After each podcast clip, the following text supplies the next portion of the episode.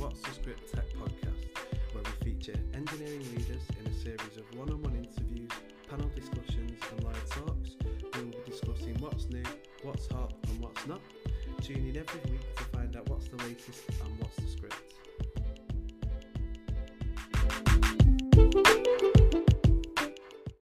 Hello, everyone, and welcome to our first What's the Script Group podcast. Today, we have an absolutely stellar lineup with three engineering leaders in the Stockholm tech community. Actually, can't tell you how excited I am to hear this podcast and hear the guest thoughts on a very interesting topic how to create and execute a tech strategy. Before moving into the questions, let's get to know our guests. If you can give yourself an intro, um, I'd like to know what, what you're doing, your name, what you're doing now, your company, and interests outside of work. If you'd like to go first, Amelie.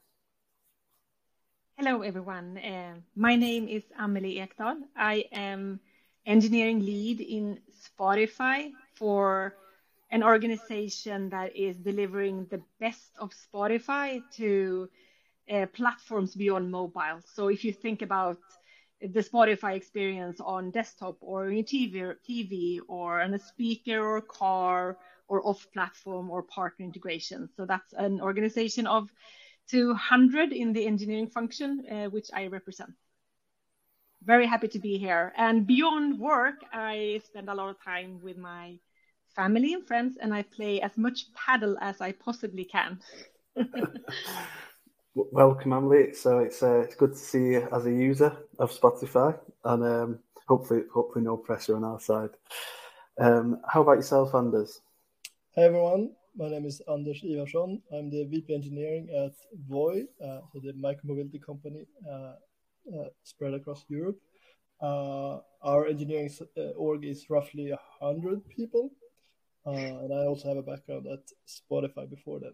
Um, outside of work, I also spend a lot of time with my family, with the small kids, and in the little spare time I get between work and family, I geek out with uh, board games and role playing games, Dungeons and Dragons. Fantastic.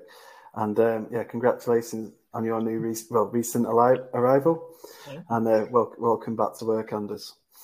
And how about yourself, Joanna? Hi, yes, my name is Johanna Nyberg, and I am the VP of Engineering at Mentimeter. Uh, you might have heard about us and the product before. It's an audience engagement platform, uh, very popular in Sweden, but also all over the world. Uh, I've been at Mentimeter for one and a half year, and before that, I was also at Spotify. So that's uh, how I know Anders and Amelie from the past. And similar to Anders and Amelie, when I'm not uh, working, I'm I spend a lot of time with my family, two kids and a husband, and when I have some of my own time, I, I, like to go running or have a cup of coffee with friends or a lot of other things. But to mention one thing, I think running is the number one thing. Fantastic. Welcome to the podcast, Joanna, and welcome rest of the rest of the lineup. So, before well, without waiting any any longer, let's go straight into the the first question. Um, if you'd like to kick things off, Emily.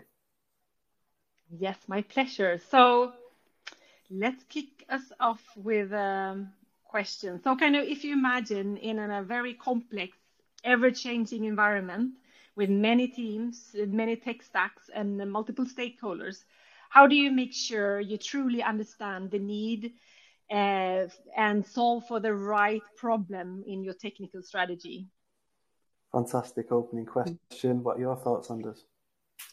So I, I, mean, I think this is a super hard problem on, on what to actually start solving for. Um, personally, I, I, think it's worked best when you, we start from the business side, so really understanding the, the business goals and the industry outlook. Like where is the uh, business heading, and then trying to see like what are the uh, what are the unique challenges that will uh, that will either uh, if you overcome them, you're likely to succeed, and what are ones that are, are very likely to block you or might block you as a company uh, from a business perspective. Uh, so I think it's it's easy for a, when you approach like a tech strategy to just want to add like all industry good practices and you want to talk about architecture and you want to talk about tech choice choices and you want to talk about AI and all the fancy stuff, right? Uh, but I think it's super crucial to focus on one or two things that you think is really gonna like make it or break it for your company, and that might be, you know, scalability.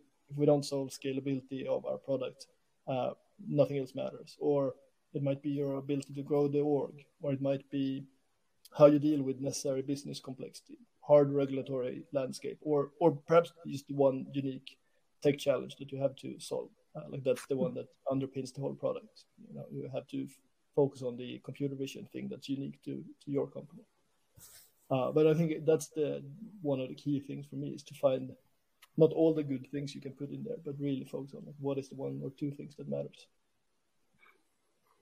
Perfect. What are your thoughts, Joanna?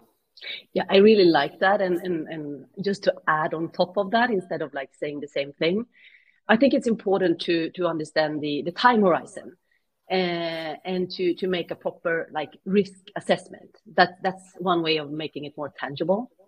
Um, and then when you are in, in execution mode later on, like to, to uh, revisit the strategy on a regular basis to ensure it's still relevant. Because like to be to be honest like we as we know things will things will change for sure uh, and we will never know what are the right problems to solve. We are betting on something uh, and then we need to follow up on it uh, at menti for example we are doing a, a, bigger review once a year and then a more focused review uh, three times a year when we are setting goals for the next four month period and I think it's also important, like, to avoid getting stuck in analysis paralysis. Um, but at the same time, spend proper time actually understanding pro- problems before getting into conclusions. Um, I really like the one-way door versus two-way door problem that has been discussed a lot at Spotify. That can help a lot uh, when helping teams both make decisions um, but also to understand how much time you should put on understanding a problem uh, and a, solution space. Uh, what's relevant there? Could, I ask what's the one-way door versus two-way door problem? I've never heard of that. Yes, I, I have no idea where it come, came from from start, but I heard it from Daniel Ek. Uh, so the idea is like to when you have a problem uh, that you need to solve, think about if like if you have if the, it's a one way door problem then there is no way back you can't iterate on it and then you need to spend proper time really really thinking it through early on but most problems are actually two way door problems and and you will have chances later on to re- reiterate and and like find other solutions to that problem and in that case, the second alternative, if it is a, a two-way door problem, then you don't have to spend that much time really understanding that problem space uh, and, and solutions because you will get opportunities to get back to it.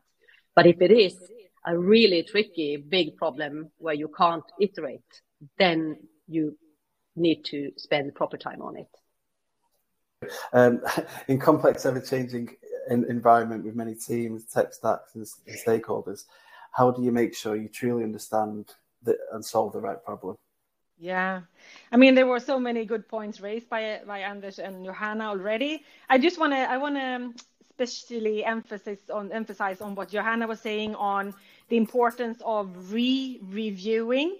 Kind of mm. when you are in a space where things change, needs and problems actually also alters. And I have a you know a very like painful experience where we are uh, working. We are misunderstanding what is the problem we're actually solving and kind of stressing the importance of being really mindful and thoughtful of who, who and how you review and create this strong alignment on what is the actual problem to solve so to kind of give an example we were we had a problem where we we wanted to be more effective uh, but we had different ways of thinking around the execution of that. So kind of we were kind of solving for a way to, where we wanted to platformize and make it easier for other teams to contribute to the same code base, while that turned out not to be the problem we wanted to solve for, uh, and we wanted to find other ways to become uh, effective.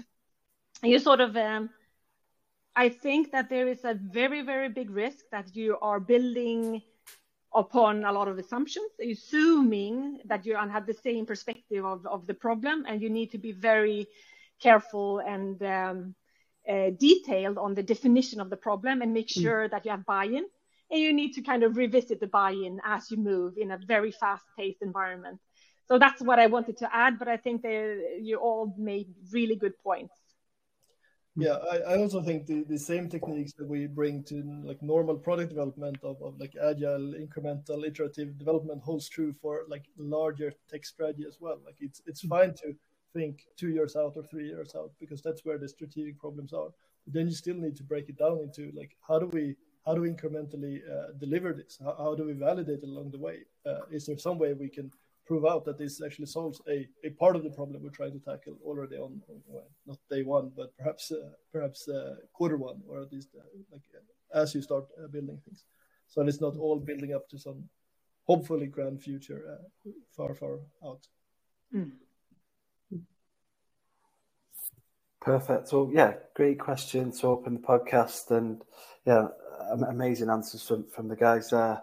So going on to your question, Anders, if you'd like to you know put it to put it to the guys. Sure, it, it kind of on to on, on, this topic, of course. So uh, my question is, how do you build a tech strategy that is visionary and strategic enough, but also grounded in, in today's concrete problems? I can start. Um, in general, uh, and this feels like repeating what is written in every book, but I think it's worth saying. Like, we should start with the clear vision, like take the uh, business and the product strategy into account. Like, where do we want to be three to five years from now? That's that's the starting point. Then, like understanding current state, what are the problems that are like urgent to fix, and what can potentially wait. Uh, and then within that agreed scope, prioritize problems to ensure we are investing in solving the right problems with the most, where we will have the most return on investment. And in that process, like don't forget to link the identified problems to the vision and the product strategy to ensure it is relevant. Um, and just like a, a recent example from Menti is like we had some pretty urgent things to work on um, and not to derail discussions in the strategy group, uh, we decided to focus on our effort on like that specific thing. Like we we we framed it and only focused on how can we simplify our tech. Uh, and for us, that meant like modernizing our monolith. Um, there are a lot of other things we would like to do but we are optimizing for focus and getting the most important things out first. Um, and to be honest, like now we are one year into this work, and when we revisited the strategy in June, we I, I, we can still say that yeah we are on track, and everything we said a year ago is still relevant. Um, that just that we now much more uh, and have taken like steps in the right direction and we are tweaking it and we are simplifying things and we have changed a couple of, of bets and beliefs but it's still like the right focused areas for for us. And if i can continue with one thing I, I think in this process it's crucial to involve the right people and to make sure that you have people representing all parts of the engineering organization preferably people with both long-term experience in the organization and people that might be new to the organization that will bring a lot of experience from outside. And, and then to set clear expectations on the group. Like we want your opinions and perspectives, but we cannot discuss every problem like forever and ever.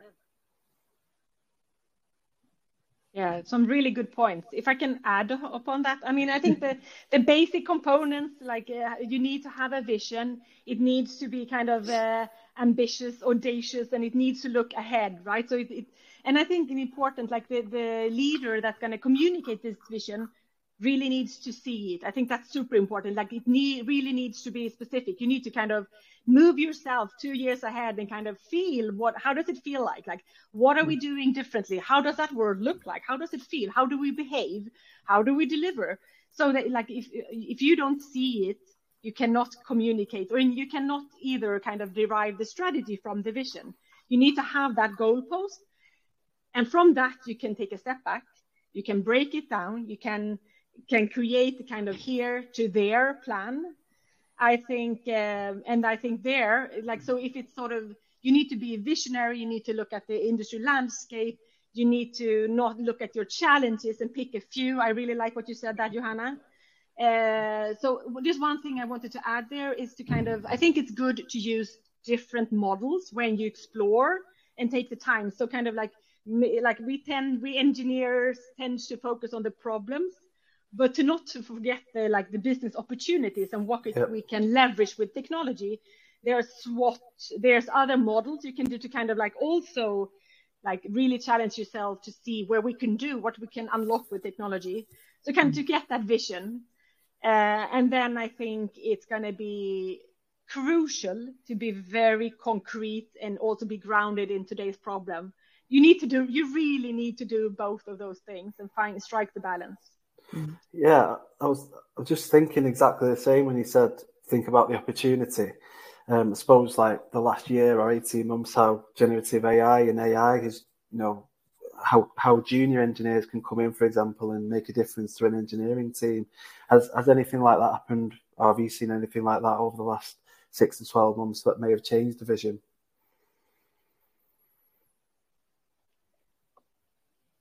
It's an interesting question. I mean, I, I think it, it, for us, it uh, AI and machine learning, uh, and I guess for for many of you as well, uh, it's already been core a core part of of uh, mm-hmm. of uh, of our tech strategy and and some of the capabilities we're building. Uh, at least for for Voi, it's it's central to to some of the the business cases and, and business capabilities we're building. Um, but of course, there's a lot of hype right now about around generative AI, and it's I think it's changing more. If I, I see anything, I, I think it's changing more on like ways of working and, and tooling rather than like the core hmm. product mm. itself. Because there we already were uh, looking at ML solutions. Mm. And I think it's also when when talking about like three three from to five years from now and like a vision and a strategy to also keep it balanced and to to lead with like a mindset of like, hey, we need to, we can't just run with everything that is happening, like that is new and, and cool and, and potentially interesting, like, but to balance the group, to to really carefully think, what does it mean for us? Uh, what what's what what are the things we should take into consideration, and what are things we potentially should think about later on, or or maybe don't think about at all at this point. So to find the like, what are the important things for us? Like we said before as well. But yeah. same thing, it's easy to run with something just because everyone talks about it. Yes. I mean, you said something also that made me think. Like, I, I think it's easy to forget that because it's a tech strategy, it's easy to focus on on the technical parts, and you you communicate with engineers, so you over-index on on you know the uh, technical aspects and, and trying to get all the details right and in a way to convey the technical details. But because it needs to also be visionary, like you, you need to move people's hearts and you need to paint that. Mm-hmm. so like really rebuilding it from the like dry technical uh, aspects to a, a, narrative that really that people understand and putting it into context of, of where the business is going or where the industry is going or what's happening in the world. I think that is super crucial. Yeah. And i think we, there can be a great uh, team effort between design and engineering. I don't know if you haven't had an experience but kind of like trying to drive like the need to drive similar strategies, right? And that they can go hand in hand. You want to kind of uh, have a consistent experience from a design perspective. You want to to ha- have like one experience, and you want it to to be uh, reduce the complexity uh, for the user. And like there's a lot of overlap between design and, and engineering, and I think we can also benefit from visualization, finding great, uh, uh you know uh, framings for things or or how to paint that picture together and actually um, be helped in how we communicate things together and drive things together. Mm. Do you have some examples of how you have done that in like in, in reality? Like what? I mean, in reality, we kind of uh, we we actually did just that. Uh, kind ah. of like looking at how can we make an experience that like feels like it was built by one engineer, by one designer, when mm-hmm. if in fact it's kind of thousands of people that are working, but it all needs to come back, come down into one UI that needs to make sense. And then not only one UI, the same experience should appear on other surfaces where the, U- the user expects to consume Spotify. So how can we make that consistency? That's a that's a real problem for a designer to figure mm. out that, but it's also a very real problem for an engineer to kind of how can we reduce complexity, make you fast in a in a team, but scale it so we can reuse things. So we kind of we worked on on how to make uh, metaphors for things and kind of like look at the piping of a house or we looked at kind of uh, some mottos like uh, reuse reduce extend like we kind of like thinking about things uh, finding a similar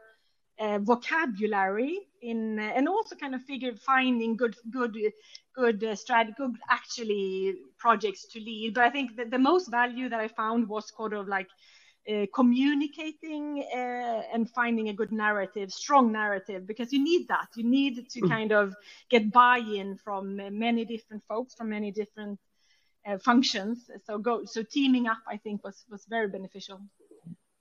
That makes a lot of sense, and I think that is also like connecting the dots and getting like making the strategy like get even closer to the product strategy and the business strategy because you can actually you can you have something you can not touch on, but you can like see something. You have something that is visual and then like describing what you're trying to solve and like the technical aspect of it and like what product or business problems it's solving. Yeah, you're enforcing each other. You're, you're like empowering exactly. each other. Um, yeah, mm. try that. Mm. Good one. Uh, and how about you, Anders? I suppose back to you and back to your question. How do you build a strategy that's visionary and strategic enough. So I, I mean, I think we covered most of it, but I one specific thing we did at uh, my last company as we built out a tech strategy was to uh, use the um, the uh, the model or the model from the book Good Strategy Bad Strategy. Uh, it's a really good book, so if you haven't read it, mm-hmm. sure you pick it up and read it through. Uh, but it has a very simple formula of, of describing a tech strategy or a tech strategy or any strategy should have three components. It should have a diagnosis, really clearly defined, like describing like what is the one thing that we need to solve and, and what is the problem we're facing here. It should have a, a, guiding principle, so really making some hard choices and saying, out of all the things we could do to tackle this, like here are the, the like target state, here are the things that we want to be doing, and then taking the step to break that down into concrete actions. That was like really following that format and, and forcing mm. ourselves to to write them, them out and communicate uh, along like with that format really helped us mm-hmm. both be like looking out and saying like constantly communicating what, what is the problem we're solving what is the diagnosis but then tying it all the way down to concrete actions so what are the things we're doing next week differently uh, next next month? I love that book. We used it as well. And like when we kicked off like the, the strategy work a year ago, uh, everyone was encouraged to read that book uh, to to build some confidence in how to create a strategy. I also love that book, and I also think that I mean there's some I mean, there are many different methods, and they're basically kind of uh, saying the same things. I, I think I also mm. believe in the value of uh, reusing and kind of not making new models all the time, because the cognitive load of understanding what is a guiding policy or principle and what is there a difference between, you know, kind of uh, mm. having the same model makes it easier. So trying to kind of uh, reuse also that to make it so we can focus on the content of it and making so so we reuse that all over the place. Mm. nice. Brilliant. All right so amazing amazing second question. A lot to go through there. Thanks guys for, for the amazing answers on that one. And last but not least your question joanna. Yes. So something i have thought a lot about. Um, is how can you effectively secure team buy-in for the strategic direction and ensure efficient execution. Like it's one thing to to form a strategy, put it on paper, but then like the tricky thing is the actual execution. And to do that, you need everyone more or less in the engineer and in the organization and specifically within engineering to buy into it. How how do you do that? What's your thoughts there? Yeah, maybe if I can start. Um, so if I start with uh, like it's two different pieces here. Uh, if you start with the buy-in perspective, I, I, do believe that there needs to be broad involvement at some point yes. in the journey for sure. I think there needs to be a small core team, and I think the writing part cannot be kind of too many. It's it should be a small group. But I but getting there, and uh, you're gonna you gotta need to involve people. You're gonna need to involve a lot of teams. So sideways, upways, downwards. You need to have representatives from from all the teams that you are impacting. Right. At some point, you need to kind of work with them in workshops. You need to to drill into specific questions. I think the important is that that you you're sending the you're making it possible for for everyone to influence the decision to have an, a possibility to have an impact. So either you're part of a representative uh, workshop where you can have input or you review a document or a piece of document um, i think that's super important. But i think the actual like owning to to art to write it and create it it needs to be a small group so that's what I wanted to say. Like, I think that was the main point uh, on mm. that. I think on um, efficient execution, like where to start. you know, I think you're gonna have to have, uh, you're gonna have a strong conviction. You need a lot of persistence and uh, to to actually kind of to because it's going to be you're, you're probably trying to solve a pro- hard problem and it's not going to be solved in a month or two so you're going to have to run for over over time. You're going to have to have a pretty clear here to there plan. I think there, there are different ways. I think like uh, the most obvious uh, way is to kind of bundle your technical improvement with already planned uh, business uh, business work and, and and add to make sure that it's also improving the tech while you're delivering what was already prioritized to do. I think that's that's a that's the choice which I would do if I if it was you know um, if I can I will always go with that. But then if you can't, I think there's there's other ways to do it, and I think that having a virtual team uh, to kind of create uh, to or a, a, SWAT team or what you call it, kind of just disconnect a team and have them focus like they are disconnected from the normal planning and prioritization because they are they they're set to solve a very very difficult problem and they need to finish what they do. Uh, ha- that has actually been a very very successful. When I look at like what has actually worked, right? What is mm. what are the main things and what have I learned?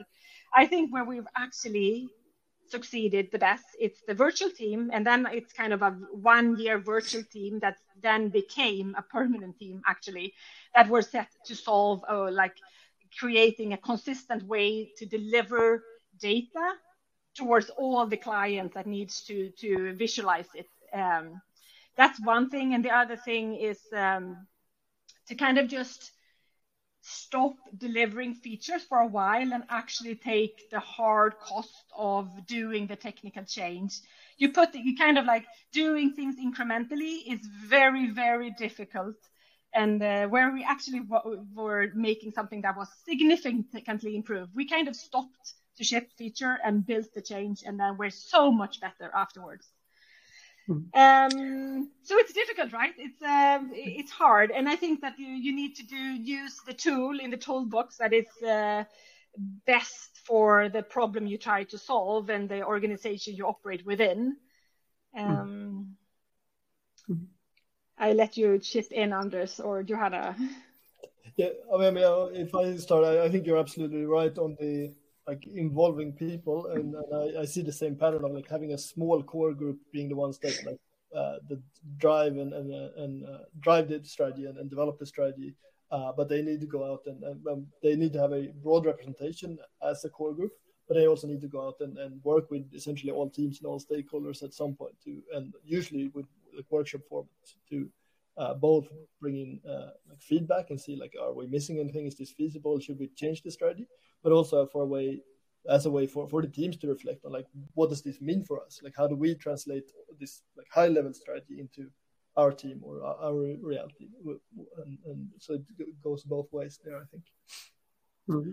uh, and when it comes to execution i think the uh, the one thing I, I've seen that really worked for us at uh, my last company as well was uh, to uh, to have the I mean we had a small group of, of staff engineers and, and, very senior engineers building the content of the tech strategy, but then to also include engineering management uh, in that work uh, pretty early on as a way for for them to see like okay how do we actually staff this? How do we how do we ensure that we can make uh, progress on this uh, where mm-hmm. the engineers will typically come up with uh, the engineering solutions uh, but they can only influence and say like okay here's what we think we should be building.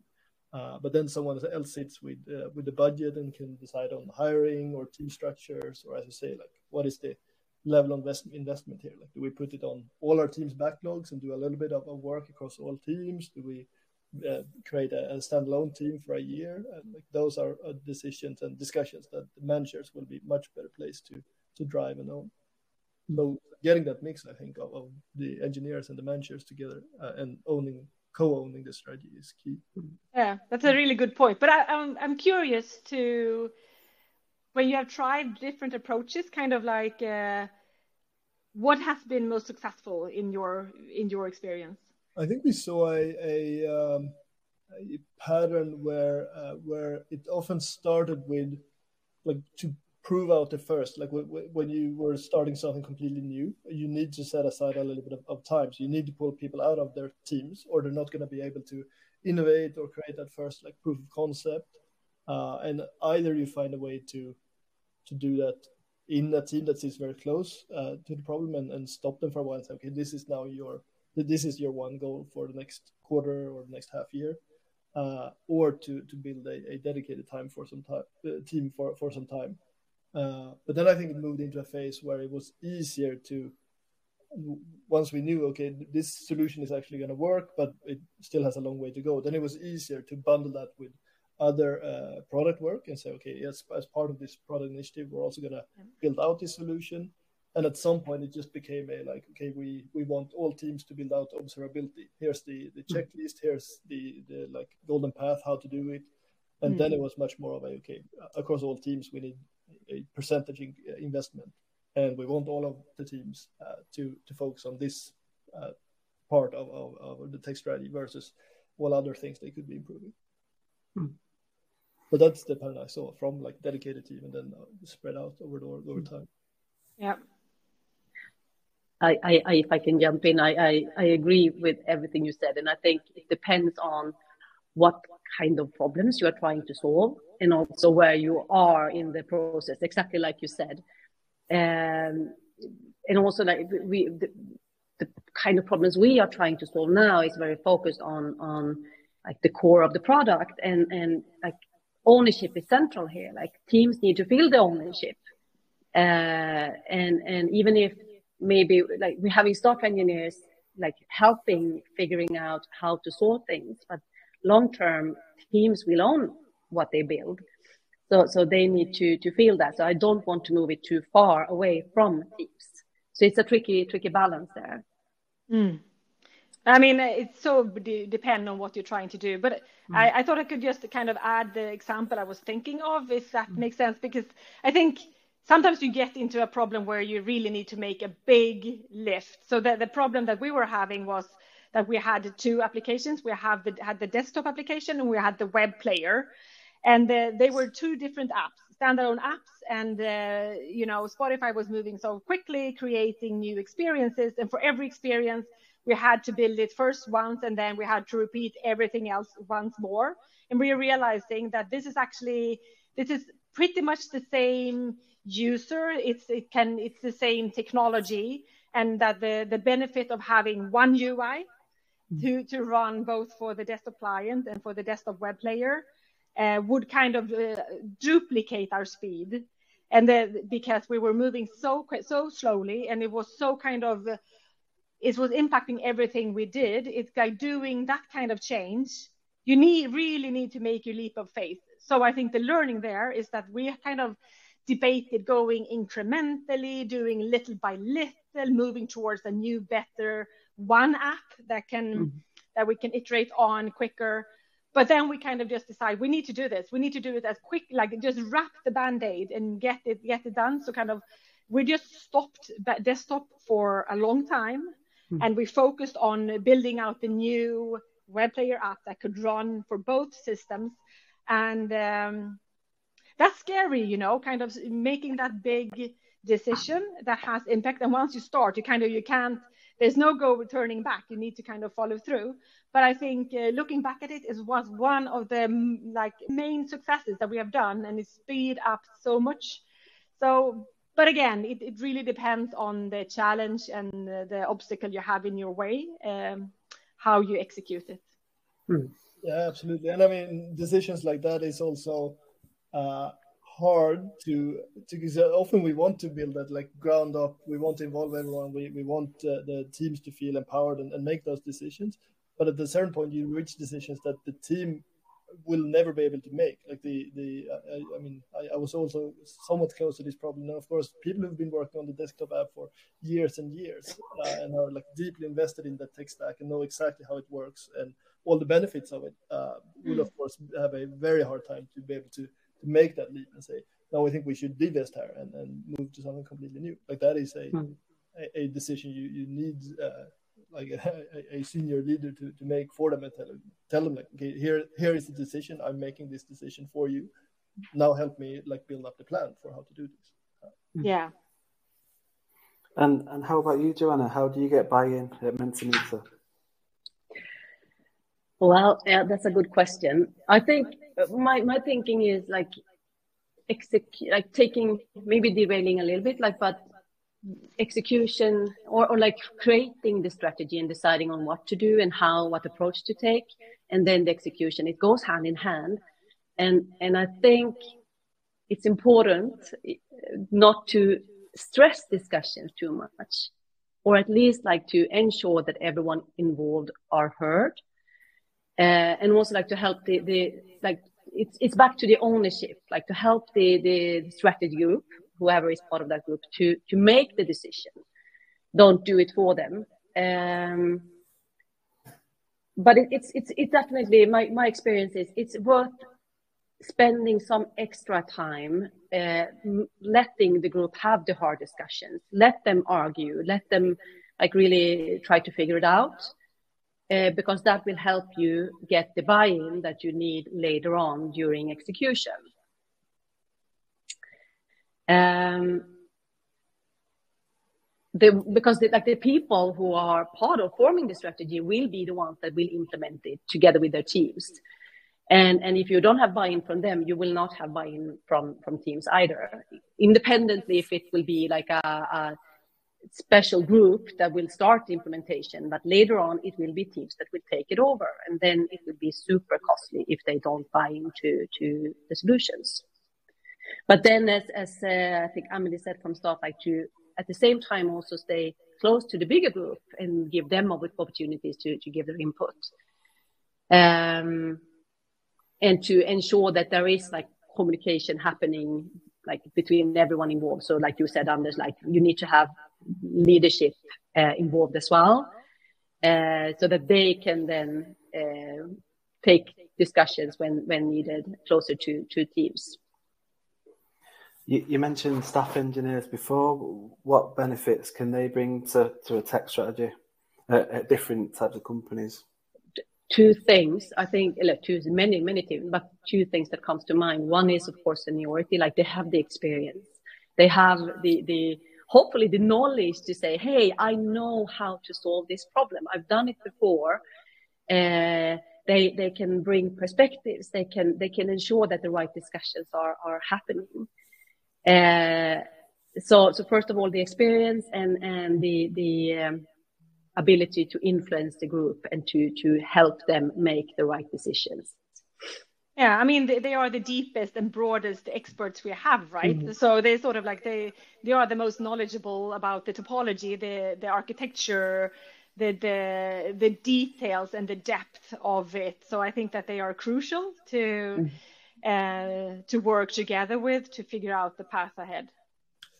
I often find also staff engineers they, they come in all shapes and forms, of course, and with different strengths and different uh, uh, specialties. But I often find that they have a, a, knack for not just solving the problem at, at hand, but also then think about like what are the implications for the org and for our like maintenance of this once it's out, and how do we operate this, and all these things where uh, a more junior engineer might look at the, the code problem and say, okay, uh, mm. I have I have a way to, to solve this uh, coding wise, but then don't think about the like, okay, what what does this mean for how we operate as an organization three down years down the line? Mm. Yeah. What are the implications on, on hiring and like completely other aspects that you also need to care about? I mean, totally. But but then it's also actually that they are. I mean, it's not only about juniority, seniority. It's also about like having the time investment yes. to to actually know the broader context. So you know, context is king, and understanding the broader strategies is super important. And if you are an engineer, like are fully devoted to a team, and you're operating with that, it's very very hard to also be like to be update up to date on all the latest and greatest that happens everywhere. And I think the staff engineer has much more time to do that journey, like to to do to to uh, learn about the broader systems and how we built or why we built it that way to kind of figure out what is the the right technical architecture going forward. So they have the time, right, as well. Mm-hmm. How, how how much time are they given out of a given week to you know go and explore or, or learn, learning things like you were saying? Generally, um, I mean they are uh, for. I mean maybe it depends on how you implement the role. And um, typically they're appointed to the most the hairiest technical problems that we have. So mm. they sort of like it depends on what it is. Sometimes it is embedding in a team to to help them reason and solve or provide context that they have learned elsewhere or uh, so but so so we're trying to kind of focus them with with a really hard technical problem and and spend like uh, like the, the most majority of their time on that so typically they wouldn't the most often they're not plugged into a team but they are plugged to a problem or yeah. to and the, to the product area for like the the, the broader organization mm. we have the same setup and i think that's the key like not not being in a team, but like having the, the broader perspective. Ron, I want to come back to something you said on on uh, letting the, the core group that works on the strategy like really give them the time to work through differences and, and uh, debate things and uh, and I think that's actually key. Like I, I almost want to go and like look for that friction because when you mm-hmm. find a friction, I think that's when when you often find that okay finally we're, we're like seeing the fruits of, of the diver- diversity we have here in the team of like different mm. technical perspectives different backgrounds like you want to look for that friction of course help it be constructive friction so they can move like move move along and don't get stuck in, in a like conflict uh, but really look for that because that's when you are uh, like hardening the solution and then finding like alternative path and seeing okay does this actually work from all perspectives not just from a backend perspective or only from a design perspective. So, yeah. I, I agree. And that is so hard because it's so easy to just stress the discussion because you want to get to something concrete. You want to get it like into a written document and we have a decision. And, and, and it's also, it's, it's, uh, it's, it's hard to see people like arguing mm. about something and disagreeing about things. And also like knowing when is enough enough like when when have we come to a point when this is no longer productive and i think for me I, just like from from reality. I i think i i learned this from uh, someone we worked with uh, all of us like Mladen many years ago when we i think it was maybe the first time i went through like really formulating uh, a, a strategy. And he was really pushing for like let the team discuss. It's okay. It's okay. Wait. Like it's okay to argue. And i back then felt that it was it felt so awkward and, and it was super hard to i just wanted to run for the, the the first the first decision or the first suggestion that came up. But now maybe now i think it's six seven years ago that this happened. Now i can i can i can really really truly understand it. And i can see myself trying to do the same thing. Like really like okay let's wait. Let's let's uh, let's take one more meeting or let's let's continue this discussion. Don't give it up. But that is for me like the, the i think that's a that's a real challenge absolutely and uh, i mean uh, perhaps especially coming from a, a I don't know if it's a Swedish culture, but like a, a slightly like conflict avoidance uh, yes.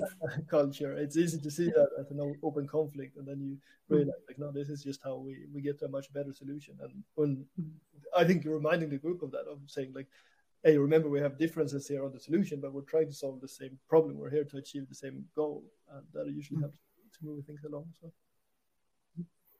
Yeah, I think even all the best teams, sport, they always have little tiffs or arguments, but all the best that's why they win because they have them hard conversations or you know them and them friction moments, but not too much, like you said, Johanna. Um, there is a lot of questions in um, preparation for this podcast. like we had to whittle it down. So, have you got any more questions for each other, or would you like to use one of the questions that we sort of had planned? That you I mean, I think there is an interesting perspective on like how when you kind of set the direction, kind of how prescriptive or articulated you are and how open you are in time, mm-hmm. kind of like this is where the direction we need to take. And I think it's coming back to kind of uh, working with highly autonomous teams and having the highest respect for everyone's talent and brain, and you want to maximize that.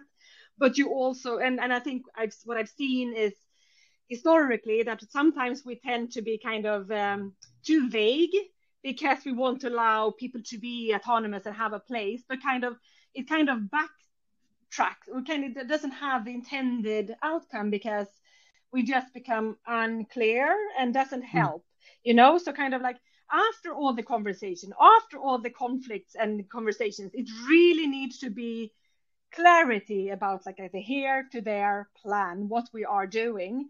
And I think that sometimes that means like if you have through all that input, you have a pretty uh, strong or high conviction about what you need to do, and you don't really expect that to change much I think you should articulate what it is you're talking about.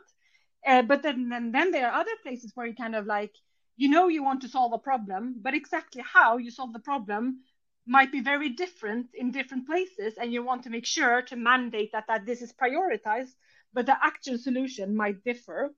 So I think that there is a place where you are not prescriptive, but I think that there often I feel like we are shying away from being stating what we believe uh, to be the right way ahead, and that is not helping us because mm. we are sort of like um, uh, we're shying away from speaking what everybody has kind of uh, influence or all the conversation is leading to a high conviction. Then you should you should just state that.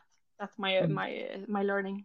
Yeah, I, I, I mean, I, this is a constant learning for me. I keep running into this at, at every job and every organization I've been in. Mm. I think, uh, and this like the, I guess, in the friction between the like I say, highly autonomous teams, and we have great people that have a lot of context and a lot of skills, uh, and you want to to give them the freedom to to use that and, and leverage those skills.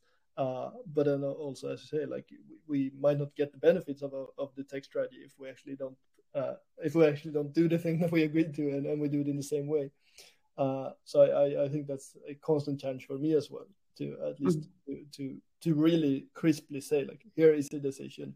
This is not one of your the dimension of, of freedom you have. Like this is uh, something we look down as a, a, global decision for now. And here's here's perhaps uh, how and when we revisit that, uh, but it's not open for discussion. Like that's uncomfortable to me to do but mm. I also see a lot of benefits the, the few times I've done that. Like it, it really, I mean, it helps the team focus on other problems. They, they can go and say, okay, then, then let's not focus there and then go and solve other, uh, perhaps more crucial business problems instead.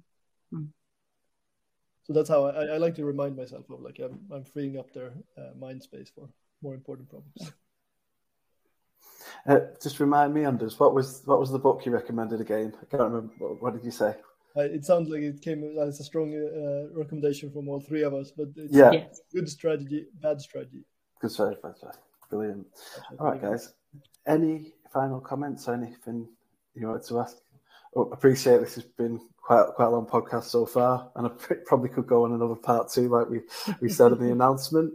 But anything anything else you wanted to add, anyone? Well, I must say really enjoyable to listen to you guys. Some some of it admittedly goes straight over my head, but I did I did try and keep up. But yeah, really enjoyed um, speaking to you guys on the podcast today. Um, yeah, can't thank you enough, and and everyone listening. Hopefully, you can take something from that. If uh, you'd like to feature on a future podcast, please um, get in touch at michael at scandiscript.com. We've got a couple of um, podcasts in the pipeline and also a new future series that I can't wait to tell you guys about. Thank you very much for listening and see you all soon.